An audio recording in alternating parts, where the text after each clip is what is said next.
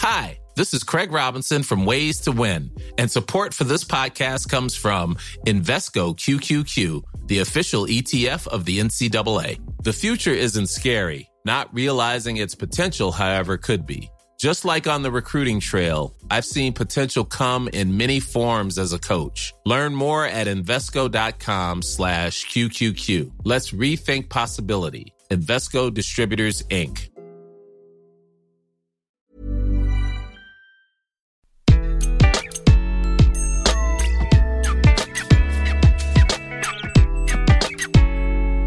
Bonjour, je suis Gaël Châtelain, bienvenue sur mon podcast Happy Work, le podcast qui va vous parler de bien-être au travail et surtout de la manière dont vous allez pouvoir l'améliorer chaque jour. Alors cette semaine, je vais vous parler d'un sujet qui nous concerne toutes et tous, l'entretien de recrutement et comment le réussir à coup sûr grâce à la question qui tue.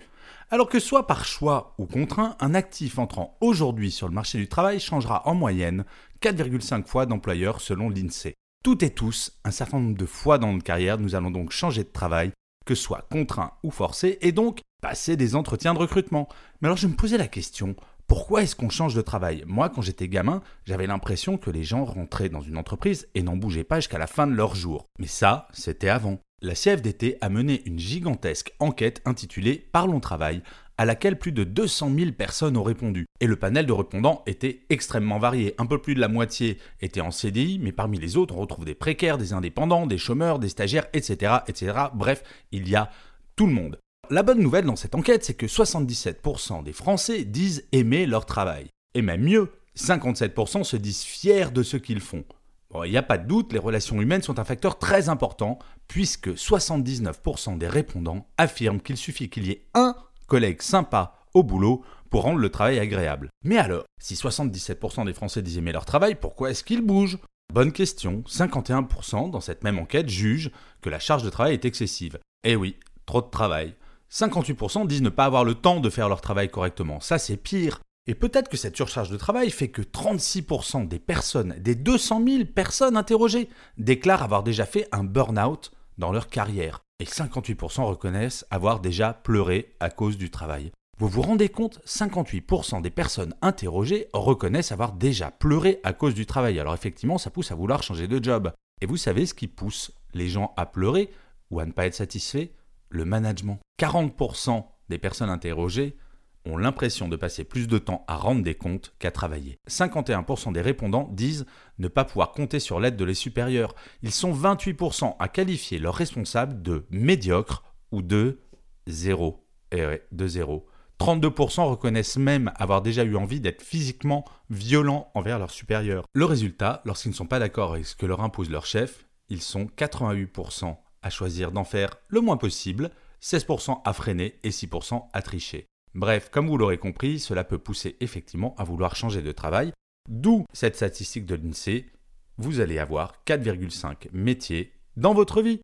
Bref, tout ça pour vous dire qu'entre les slashers et les personnes qui vont changer 4,5 fois d'entreprise dans leur carrière, il vaut mieux réussir ces entretiens de recrutement parce que vous allez en passer un paquet.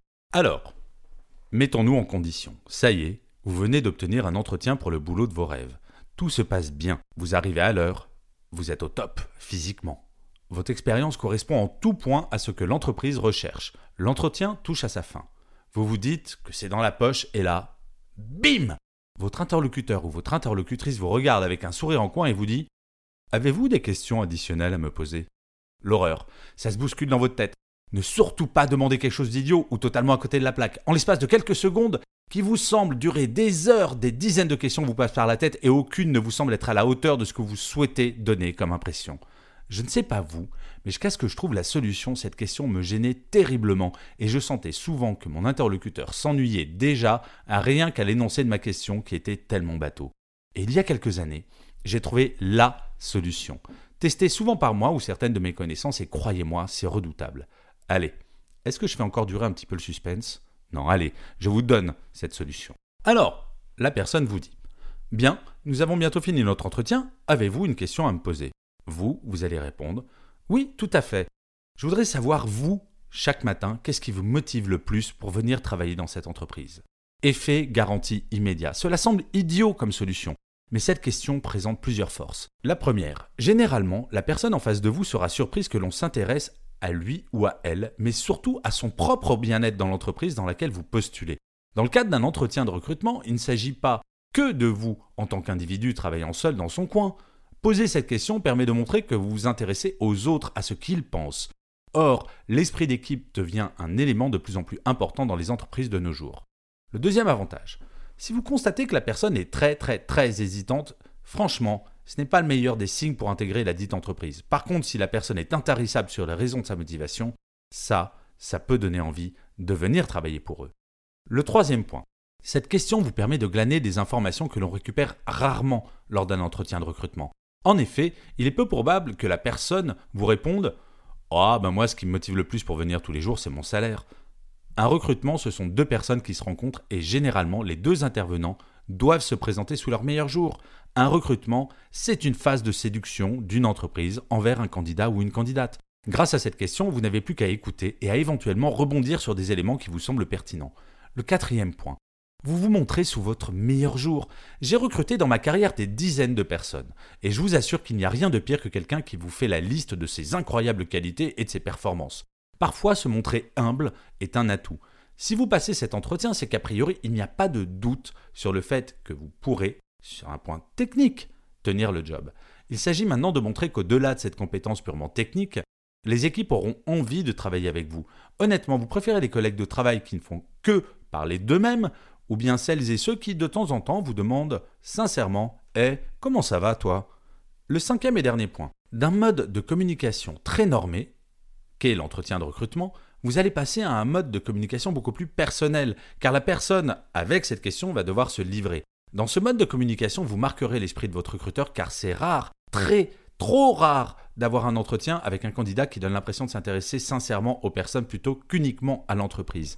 L'idée d'un entretien de recrutement, c'est certes de montrer qu'on est une personne formidable, mais c'est aussi de montrer qu'on est une personne différente qui va s'intéresser humainement aux personnes avec lesquelles il va travailler.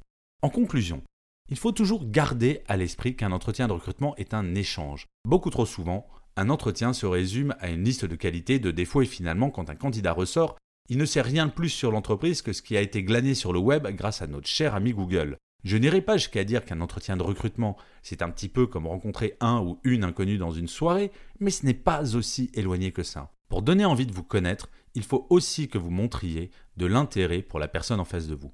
Essayez, vous verrez, c'est d'une efficacité redoutable. Et puis franchement, comme je le disais en introduction, il va falloir vous préparer, si vous commencez votre carrière, à aller dans 4,5 entreprises différentes. Donc tant qu'à faire, autant réussir ces entretiens de recrutement, non? Allez, merci d'avoir écouté ce podcast et je vous dis à la semaine prochaine. Prenez soin de vous. When you make decisions for your company, you look for the no-brainers. If you have a lot of mailing to do, stamps.com is the ultimate no-brainer. Use the stamps.com mobile app to mail everything you need to keep your business running with up to 89% off USPS and UPS. Make the same no-brainer decision as over 1 million other businesses with stamps.com. Use code program for a special offer. That's stamps.com, code program.